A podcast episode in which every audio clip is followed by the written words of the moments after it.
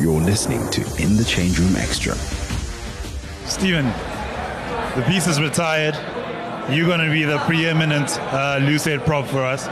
Does that come with added ex- uh, pressure um, and expectations?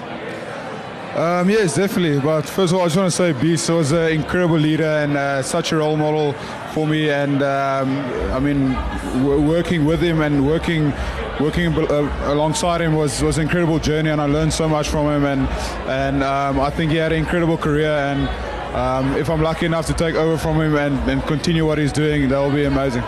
Or you at Paul Roos? Yeah, Paul Roos in Stellenbosch. So I mean, you you played rugby in a beautiful part of the country.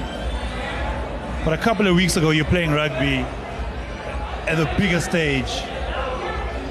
What, what, what's the difference, man? I mean, I, I know Paul Roos uh, draws the crowds, I know, but like playing in Yokohama in, in a final, I think is a little bit more special. I mean, if you think about it, do you think that you would have ever, ever played where you played uh, a few few weeks ago, just coming from Paul Roos?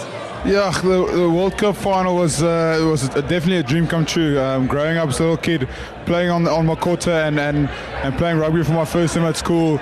Uh, World Cup rugby and playing for the Springboks in the final is, is one million percent better. It's it was just something you work towards your whole career and and achieving it and hopefully building on, on top of it. It's it's something I think all the, the guys in the team need to um, strive for and try and achieve in the next couple of years.